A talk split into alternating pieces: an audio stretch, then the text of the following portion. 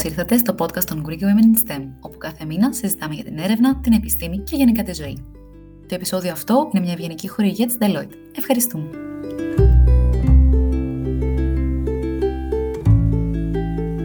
Καλώς ήρθατε σε ένα ακόμα επεισόδιο του Greek Women in STEM podcast. Ο μήνας αυτός, ο Δεκέμβρης, είναι ένας θεματικός μήνας για τη σελίδα μας και είναι αφιερωμένο στη τέχνη και την επιστήμη την πολύ ιδιαίτερη και όχι πάντα προφανή σχέση μεταξύ τέχνης και επιστήμης, θα συζητήσουμε σήμερα λοιπόν με την καλεσμένη μας, τη Χριστιανά Καζάκου. Χριστιανά, καλησπέρα. Καλώς ήρθες. Καλησπέρα, Νατάσα. Ευχαριστώ πολύ που είσαι μαζί μας σήμερα. Και εγώ ευχαριστώ πάρα πολύ για την πρόσκληση. Είναι τιμή μου να είμαι εδώ. Για όσους δεν ξέρετε, τη Χριστιανά είναι μια διεπιστημονική ερευνήτρια, επιμελήτρια και καλλιτέχνης με έδρα την Αθήνα και το Λονδίνο. Η έρευνά της με το idat.org διερευνά ευρυδικά επιμελητικά μοντέλα στο πλαίσιο της τέχνης και της επιστήμης και χρηματοδοτείται από το Arts and Humanities Research Council του Ηνωμένου Βασιλείου. Μετά τις σπουδές της στην τέχνη και την επιστήμη στο Central St. Martins, εργάζεται και επιμελείται για πολλές κοινοτόμες εταιρείες, δίκτυα, φεστιβάλ, πολιτιστικούς οργανισμούς, μη κυβερνητικές οργανώσεις και κοινωνικές επιχειρήσεις. Βλέπουμε οπότε γιατί την έχουμε τη Χριστιανά εδώ σήμερα μαζί μας. Okay. Η πρώτη ερώτηση που θα ήθελα να σου κάνω, Χριστιανά, έτσι πολύ βασική, είναι ποιος ακριβώς ο ρόλος της επιμελήτριας. Εγώ προσωπικά το έχω στο μυαλό μου ότι είναι το άτομο που διαλέγει τα έργα τέχνης σε μια έκθεση, αλλά κάτι μου λέει ότι δεν είναι ίσως μόνο αυτό. Και τι γίνεται όταν δεν είναι έκθεση, αλλά είναι κάποιο άλλο event. Ο ρόλος του επιμελητή παίρνει μια επέκταση και σε άλλους τομείς και ένας επιστήμονας μπορεί να είναι Ο ρόλος του επιμελητή είναι να επικοινωνεί, πολλές φορές είναι και παραγωγός, μπορεί να διαφέρει, μπορεί δηλαδή να δουλέψει κάποιος ως ανεξάρτητος επιμελητής και να δουλεύει σε συνεργατικά με διάφορους οργανισμούς, ΜΚΟ ή οτιδήποτε είναι αυτό, ένα φεστιβάλ. Μπορεί να δουλεύει στα πλαίσια ενός μουσείου. Οι επιμελητές είναι οι ενορχιστρωτές της, ε, ενός σεναρίου και φέρνουν μαζί ανθρώπους για να κάνουν κάτι να λειτουργήσει και να το επικοινωνήσουν στο ευρύτερο κοινό. Κατάλαβα. Πώς να μας δώσεις ένα παράδειγμα από την προσωπική σου δουλειά, ας πούμε, για μια έκθεση, ένα φεστιβάλ που επιμελήθηκες ως, ε, ως επιμελήτρια προφανώς. Και τι ακριβώς συμπεριλάμβανε, ας πούμε, αυτή η δουλειά; Ναι, φυσικά. Ε, το τελευταίο project που διοργάνωσα ήταν το Σεπτέμβριο του 2021 για το Ars Electronica Festival στην Αυστρία, σε συνεργασία με τη Leonardo, είναι η Διεθνής Κοινότητα σε Τέχνες, Επιστήμης και Τεχνολογία. Στα πλαίσια του φεστιβάλ ήρθα σε επικοινωνία με όλους τους διοργανωτές από τις 47 πόλεις. Έκανα ένα ανοιχτό κάλεσμα και μου έκαναν κάποιες προτάσεις με βάση τη θεματική που έθεσα. Οπότε ήμουν υπεύθυνη όχι μόνο για την επικοινωνία, αλλά και για όλη την παραγωγή, επίσης για τη διοργάνωση του project, όλο το υλικό και το content της ιστοσελίδας, όπως επίσης και για, για την επικοινωνία μετά το project. OK. Okay. Πες μας λοιπόν, ως, ως καλλιτέχνης και ως ε, επιμελήτρια τι σε τράβηξε στην επιστήμη ή στην, στην, στο διάλογο μεταξύ τέχνης και επιστήμης; Από πού προέκυψε το, το ενδιαφέρον να δουλέψεις στον χώρο αυτό; Ε, από πολύ μικρή ηλικία πάντα ένιωθα ότι ήμουν ανάμεσα σε τέχνη και επιστημη Ε, μου άρεσαν ε, διαφορετικά πεδία και πάντα είχα μια περιέργεια ανάμεσα στα δύο. Παρ' όλα αυτά σπούδασα χρηματοοικονομικά, μαθηματικά και μετά έκανα τις σπουδές μου σε καλλιτεχνική διοίκηση και για πάρα πολύ καιρό δούλευα σε οργανισμούς, πολιτισμικούς οργανισμούς, αλλά είχα ένα ενδιαφέρον πάντα για τις επιστήμες και μου άρεσε πάρα πολύ και το δημιουργικό κομμάτι. Ε, και αποφάσισα να προχωρήσω τις σπουδές μου και έκανα ένα μάστερ σε Art and Science, τέχνη και επιστήμη, στο Central St. Martins του λονδινου Ήταν η πρώτη χρονιά που λειτουργήσε το πρόγραμμα και ήταν πάρα πολύ ενδιαφέρον σαν διαδικασία και σαν σπουδές. Κάναμε πολύ ωραίες συνεργασίες με επιστήμονες και καταλάβουμε ότι έχουμε να μάθουμε πάρα πολλά μπαίνοντας σε ένα χώρο και βλέποντας το φιλοσοφικό κομμάτι, τι σχέσει της τέχνης και της επιστήμης, mm-hmm. όπως επίσης τα κοινά σημεία της ανθρώπινης δημιουργικότητας. Ε, ενώ οι επιστήμες θεωρούνται ορθολογικές και ότι έχουν μια πιο συστημική προσέγγιση ε, και πολλές φορές η καλλιτεχνική προσέγγιση θεωρείται πιο υποκειμενική. Θεωρώ ότι και τα δύο έχουν μια κοινή βάση, η οποία είναι η περιέργεια, είναι η δημιουργικότητα, όπως επίσης το να διερευνήσουν και να αλλάξουν τον κόσμο.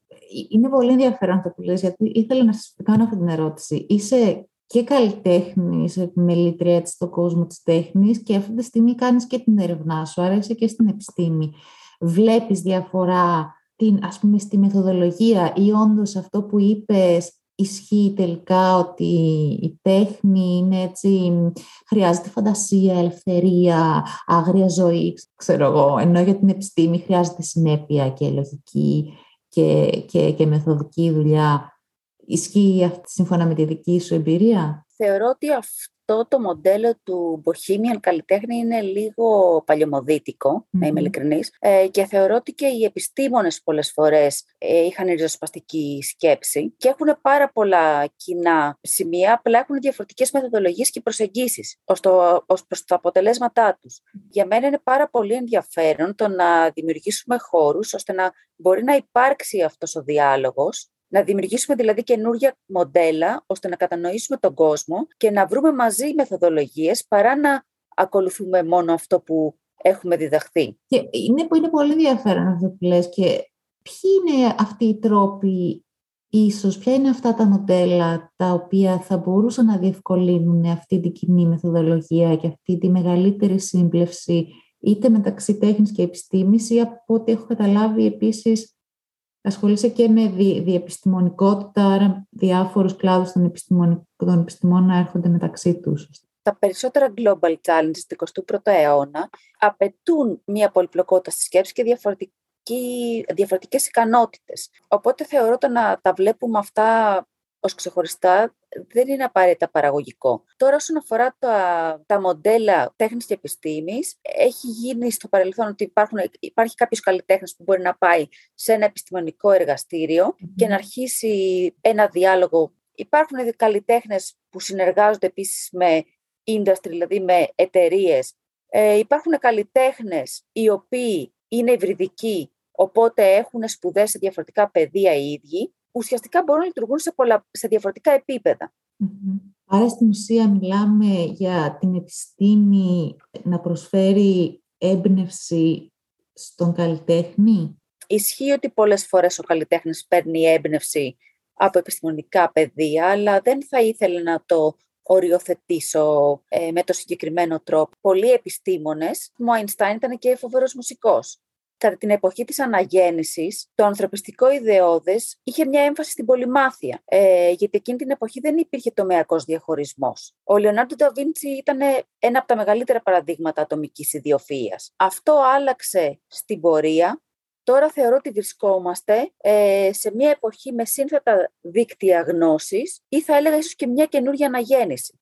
Αλλά βλέπεις μια αλλαγή προς τα εκεί, γιατί καταλαβαίνω πως ε, οι προκλήσεις στην εποχή μας, η κλιματική αλλαγή, η ανισότητα, ε, όλα αυτά χρειάζονται, χρειάζονται συστημικό τρόμο σκέψης, χρειάζονται ε, συνεργασία, χρειάζονται να ανοίξουμε το μυαλό μας και να, και να κοιτάξουμε ας πούμε, όντως από, από διάφορες πλευρές. Οπότε την ανάγκη τη βλέπω, την αλλαγή τη βλέπεις, ότι πάμε όντως προς τα εκεί; Ναι, θεωρώ ότι θα πρέπει να ξανασκεφτούμε τα συστήματα και να τολμήσουμε και σε αυτή την αλλαγή. Πάρα πολύ ωραία. Και πώς λοιπόν εσύ και συγκεκριμένα με τη δουλειά σου, με την έρευνά σου και μια επιμελήτρια γενικότερα ή κάποιος έτσι που, που προωθεί αυτή τη συνεργασία τέχνης και επιστήμης, πώς συγκεκριμένα βοηθάει, βοηθάς εσύ η δουλειά σου να, να φτάσουμε εκεί; Ε, θεωρώ ότι σαν επιμελήτρια ο ρόλος μου είναι να είμαι ενορχιστρωτής αυτών των σενάριων και να φέρνω ανθρώπους μαζί από διαφορετικά στο να σκεφτούμε και να δημιουργήσουμε προγράμματα που οθούν την ε, σκέψη. Θεωρώ, ας πούμε, κάποιο, ένα, κάποια πολύ γνωστά προγράμματα τα οποία λέγονται residencies, ε, είναι όταν κάποιος ε, καλλιτέχνης μπορεί να, να κάνει κάποιο μακροπρόθεσμο ή βραχυπρόθεσμο residency σε μια εταιρεία, σε, κάποια, σε κάποιο επιστημονικό lab και να είναι εκεί για κάποιο να περάσει μια διάρκεια χρόνου και στο τέλος να δημιουργήσουν κάτι μαζί,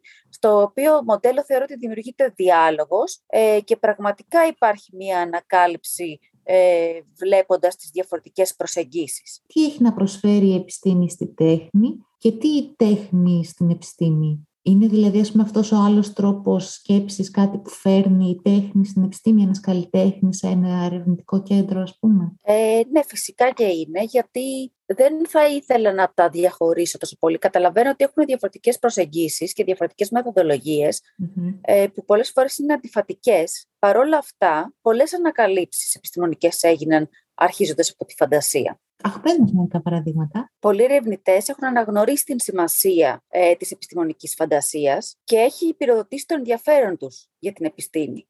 Ένα παράδειγμα είναι το επικοινωνιακό ρολόι του Dick Tracy στην ταινία του Star Trek, το οποίο έχει αξιομοίητες ε, ομοιότητες με τα σημερινά smartphone και τα έξυπνα ρολόγια. Πολλές από αυτές τις ιδέες που παλιά ίσως φάνταζαν επιστημονική φαντασία πλέον γίνονται πραγματικότητα εφόσον η τεχνολογία εξελίσσεται με απίστευτη ταχύτητα. Okay. Μιλάμε, μιλάμε πολύ, ε, τέλος αυτά τα παραδείγματα είναι έτσι αρκετά από το τομέα της τεχνολογίας. Είναι όντως ένας, ένας τομέας της έρευνας που σε τραβάει ή υπάρχει κάποιος άλλος, κάποιος άλλος κλάδος της επιστήμης ή κάποιο άλλο ερευνητικό θέμα στο οποίο έχεις έρθει κάποιο ειδικό ενδιαφέρον ή μια τάση να, να επιστρέφεις; Ε, με ενδιαφέρει πάρα πολύ η σύνδεση των τριών, δηλαδή τέχνης, επιστήμης και τεχνολογιας και η έρευνά μου μελετά κυρίως τα συνεργατικά μοντέλα ανάμεσα σε τέχνη και επιστήμη και πώς οι καινούργιες τεχνολογίες βοηθούν τις συνεργασίες σε τέχνη και επιστήμη. Πώς μπορούμε δηλαδή να δημιουργήσουμε οικοσυστήματα διεθνώς, ώστε να έρχονται επιστήμονες σε επικοινωνία με καλλιτέχνες και οργανισμούς και να σκεφτόμαστε με το μέλλον συλλογικά. Μπορείς να μας δώσεις κάποια παραδείγματα από αυτά τα... Τι είναι αυτά τα συνεργατικά μοντέλα ή αυτά τα, τα οικοσυστήματα; Μιλάμε, ας πούμε, για, για, για δίκτυα, για, για ας πούμε, social media των επιστημών και των τεχνών, για, για project ερευνητικά που γίνονται με διάφορους ερευνητές καλλιτέχνες μαζί; Υπάρχουν διαφορετικοί οργανισμοί που δουλεύουν σε τέχνη και επιστήμη παγκοσμίως. Παρ' όλα αυτά, δεν αναφέρομαι μόνο στο πλαίσιο ενός δικτύου, αλλά με ενδιαφέρει πάρα πολύ ο χώρος, mm-hmm. ο σημείο αναφορά, υβριδικός χώρος. Θεωρώ ότι σίγουρα και η ψηφιακή χώρη είναι πολύ σημαντική, mm-hmm. όπως επίσης όμως και ο φυσικός χώρος. Οπότε στα πλαίσια της έρευνάς μου έκανα διάφορες επισκέψεις σε χώρους που ασχολούνται με τέχνη και επιστήμη, όπως το Μουσείο Τέχνης και Επιστήμης στο Buenos Aires στην αργεντινη το οποίο συνεργάζεται με το τοπικό πανεπιστήμιο, στο ΣΕΡΝ, όπου έχω δει πώς επιμελούνται όλα τους τα προγράμματα, είτε αυτά είναι residencies, είτε στο Idea Square που φέρνουν, κάνουν μια συνεργασία με φοιτητές από τη Βασιλική Ακαδημία Τεχνών του Λονδίνου για να σκεφτούν για καινούργιες και γιατί ενώ, ενώ μιλάμε για φιλοσοφικούς διαλεκτικούς χώρους και όχι απλά για φυσικούς χώρους, γιατί παρόλα αυτά χρησιμοποιείς τη λέξη χώρος και όχι την πλευρά, ας πούμε, τη φιλοσοφική πλευρά της διάδρασης της τέχνης και της επιστήμης. Ε, με ενδιαφέρει ο χώρος συγκεκριμένα γιατί τα παιδιά έχουν διαμορφωθεί σε ένα ακαδημαϊκό και πολλές φορές επειδή αυτοί οι χώροι δεν συνεργάζονται, η αντίληψή μας για τα παιδεία έχει διαμορφωθεί με βάση το εκπαιδευτικό και ότι θα πρέπει να αναπτύξουμε μια πιο ολιστική σκέψη. Mm. Ποιες είναι, έχεις δει έτσι, δουλεύοντας σε τέτοια project και με διάφορους και καλλιτέχνες και επιστήμονες και η ίδια, έχεις, έχεις παρατηρήσει ποια είναι έτσι τα πιο, οι πιο μεγάλες δυσκολίες του, του να γίνει αυτός ο διάλογος, του να βρεθούν αυτοί οι χώροι ε, διάδραση. Πού βρίσκεται η αντίσταση από την κάθε πλευρά; Κατανόηση και μετάφραση. Ε, θεωρώ ότι η μετάφραση είναι πάρα πολύ σημαντικό κομμάτι στις συνεργίες ε, τέχνης και επιστήμης. Ε, ακριβώς επειδή δουλεύουν με διαφορετικές μεθοδολογίες και περιμένουν και διαφορετικά αποτελέσματα, κάποιες φορές υπάρχει μία ε, αντίσταση ανάμεσα στους καλλιτέχνες και στους επιστήμονες. Ε, γι' αυτό είναι πάρα πολύ σημαντικό να δούμε πώς μπορούμε να ενώσουμε τα ανθρώπινα συστήματα, εννοώντας κοινότητες, κουλτούρα, κοινωνία, πόλεις, οργανισμούς, όπως επίσης και ανθρώπους, άτομα. Ίσως είναι πιο εύκολο να πιστεί ένας καλλιτέχνης για την, ας πούμε, για την αξία της, για το τι φέρνει στο τραπέζι η επιστημονική μέθοδος, παρά το αντίθετο ένας επιστήμονας για την αξία της, της, της μεθόδου και της, του τρόπου που δουλεύει ένας καλλιτέχνης. Ισχύει αυτό ή, ή είναι και από τις δύο πλευρές το ίδιο; Ισχύει ως ένα σημείο, αλλά όπως είπα και πριν, γιατί στην αναγέννηση δεν υπήρχε αυτό το πρόβλημα. και οι επιστήμονες και οι καλλιτέχνες είναι δημιουργικοί Οπότε υπάρχει μια, υπάρχει μια σχέση, απλά έχουν διαφορετικές προσεγγίσεις. Και εκεί είναι το, η αντίσταση που υπάρχει πολλές φορές, ότι δεν υπάρχει κατανόηση ε, στις διαφορετικές ε, μεθοδολογίες.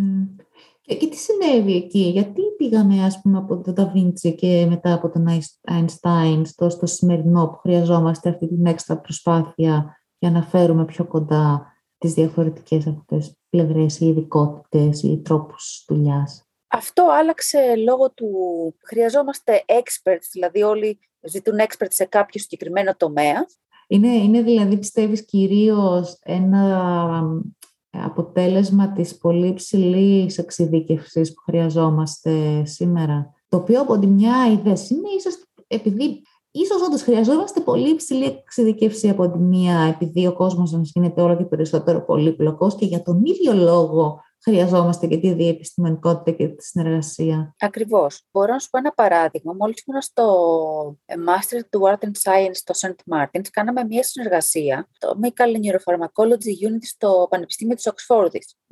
Αρχικά ε, ήμασταν ε, 20 καλλιτέχνες που επισκεφτήκαμε το lab και οι επιστήμονες μας ε, έδειξαν με τι ασχολούνται κάθε μέρα, τα διαφορετικά lab μέσα στο εργαστήριό τους και μας έκαναν μία σύντομη περιγραφή της έρευνάς τους. Και αρχίσαμε ένα διάλογο, ένας καλλιτέχνης διάλεγε έναν επιστήμονα και αρχίσαμε σε γκρουπάκια να δημιουργήσουμε κάποια έργα για μία έκθεση η οποία πραγματοποιήθηκε στα πλαίσια της ε, επικοινωνίας ε, της επιστήμης του συγκεκριμένου Αυτό που είχε μεγάλο ενδιαφέρον ήταν ότι ενώ αρχικά ε, οι επιστήμονες δεν μπορούσαν να δουν την αξία ε, του καλλιτεχνικού έργου ή δεν μπορούσαν να δουν για ποιο λόγο θα πηγαίναμε στο εργαστήριο να συνεργαστούμε, με εντυπωσίασε πως ε, στο τέλος της έκθεσης οι επιστήμονες ήθελαν να έχουν λόγος στο δημιουργικό έργο και ήθελαν να είναι μέρος της δημιουργίας. Και αυτό έγινε κάτι που, που βγήκε μέσω του διαλόγου και μέσω των επισκέψεων. Έχουμε πάρα πολλά να δώσουμε σαν άνθρωποι ο ένας τον άλλον επικοινωνώντας και δουλεύοντας μαζί. Απλά πρέπει να τα δημιουργήσουμε αυτά τα μοντέλα γιατί υπάρχουν πάρα πολλοί παράμετροι που αυτή τη στιγμή τα εμποδίζουν. Αυτό δηλαδή ελπίζεις ή έτσι θα ήθελες στο μέλλον να δεις εκεί ας πούμε στα, στα πανεπιστήμια που, που εκπαιδεύονται οι επιστήμονες που θα, ξέρω που θα μας φέρουν την, τα, τα φάρμακα για τον καρκίνο ή ξέρω, τα μυστήρια τους σύμπαντος θα δουν να, να έχουν και μαθήματα στη τέχνη, να έχουν και σαν μέρος του coursework, του, του προγράμματός τους για να πάρουν πτυχίο, να, να κάνουν και ένα καλλιτεχνικό project, να δουλέψουν μαζί με καλλιτέχνες, να το βάλουν δηλαδή το A στο, στο STEAM που λέμε. Το, το οραματίζεσαι, είναι, είναι κάτι που θα, θα ήθελες να το δεις. Σε κάποια πανεπιστήμια γίνεται ήδη και θεωρώ ότι αυτό είναι, είναι ανάλογα τη χώρα και το ακαδημαϊκό σύστημα της χώρας. Ε, στην Αγγλία υπάρχουν αρκετά κόρσεις που έχουν γίνει το τελευταίο διάστημα, τα όχι αρκετά, αλλά υπάρχουν κάποια ορισμένα σε τέχνη και επιστήμη και υπάρχουν και διάφορα ε, ερευνητικά lab ε, διεθνώς που ασχολούνται με αυτό το τομέα. Mm-hmm. Επίσης το UCL έκανε ένα καινούριο πτυχίο, το οποίο ήταν σε Arts and Sciences, αλλά ήταν όλο βασισμένο στο πώς ε, δημιουργείς εσύ το πτυχίο σου, διαλέγοντας modules από διαφορετικά πεδία, με την προοπτική ότι βγαίνοντας στον κόσμο χρειάζεσαι, δεν χρειάζεσαι μόνο μία ικανότητα θα πρέπει να είσαι γνώστης διαφορετικών πεδίων. Σίγουρα. Δεν έχουμε προγραμματιστεί για να, για να ασχολούμαστε μόνο με ένα πεδίο. Και ίσως και δεν έχουμε προγραμματιστεί για να είμαστε καλοί σε ένα μόνο πράγμα. Γιατί όντως αυτό που λέγαμε πριν περί εξειδίκευσης, έχουμε μάθει ότι α, σπουδάσω 20 χρόνια για να γίνω σούπερ σε αυτό, ε, και να λίγο πασαλίγο εκεί, ξέρω κάτι καμπάδες και κάνω ζωγραφική. Αλλά όχι, θα, μπορούσα, θα μπορούσαμε να είμαστε καλές σε από ένα πράγμα και ίσως όχι το ίδιο, αλλά δεν πειράζει. Πάλι σε κάνει καλλιτέχνη αυτό. Ή ξέρω αν σε ενδιαφέρει να, να πηγαίνεις και να βλέπεις τα φύλλα και τα, και τα φυτά και να μαζεύεις έντομα για να τους κάνεις, ε, πώς το λένε, να βλέπεις ποιο, ποιο είδος είναι, είναι επιστημονική δουλειά αυτό. Οπότε, σε ρώτησα, σε ρώτησα νωρίτερα αν έχεις έτσι κάποια αγαπημένη επιστήμη ή κλάδο που γυρνάς. Δεν σε ρώτησα όμως το ίδιο για, για τέχνη. Μιλάμε τέχνη, αλλά δεν το έχουμε οριοθετήσει. Η τέχνη που είτε κάνεις εσύ, είτε κυρίως έτσι με καλλιτέχνες που δουλεύεις, είναι περισσότερο στα εικαστικά, ή σε performance ή installation. Υπάρχει και κάποια εξειδίκευση ή επίσης είναι ανάλογα το project και ανάλογα το στόχο; Είναι ανάλογα το project. Είμαι πάρα πολύ ανοιχτή και στις καλλιτεχνικές ε, μορφές, όπως επίσης και στα επιστημονικά πεδία. Έχω δουλέψει και με νευροεπιστήμονες και με αστρονόμους και με αρχιτέκτονες και με μηχανικούς. Θεωρώ ότι ε, είναι πάρα πολύ ενδιαφέρον να να συνεργάσει με, διαφορετικούς, ε, με διαφορετικά πεδία, όπως επίσης με διαφορετικούς καλλιτέχνες. Επίσης, πολλοί καλλιτέχνες δεν ασχολούνται μόνο με ένα συγκεκριμένο αντικείμενο. Mm. Δηλαδή, μπορεί κάποιος να είναι ζωγράφος, αλλά μπορεί να κάνει και performance. Ή μπορεί κάποιος να είναι φωτογράφος, αλλά παράλληλα να είναι και χημικός. Δεν θεωρώ ότι τα όρια είναι αυστηρά πλέον. Και για μένα είναι πάρα πολύ ενδιαφέρον το το να ανακαλύπτω κιόλας μέσα από κάθε project που ασχολούμαι. Είναι για μένα κάτι καινούριο ε, και πέρα από την τεχνογνωσία που φέρνω, ε, πάντα έχω κάτι να μάθω και αυτό γίνεται μέσω της συνεργασίας. Ε, ευχαριστώ, ευχαριστώ που το αναφέρεις, είδες. Νομίζω φαίνεται η διάφορα σκέψης που φέρνεις αυτό, αυτή την ανοιχτομυαλιά είναι πολύ σημαντικό νομίζω να υποθήκη. Ευχαριστώ που μας το φέρνεις. Ε, αυτά νομίζω η κουβέντα μας ε, έφτασε στο τέλος. Χριστιανά, σε ευχαριστώ πάρα πολύ για, για την κουβέντα και για όλες τις πληροφορίες που μας έδωσες και τις εμπειρίες που, που μοιράστηκες. Και εγώ σε ευχαριστώ πάρα πολύ Νατάσα. Καλό βράδυ και θα είμαστε σε επικοινωνία. Ακριβώς. Ευχαριστούμε.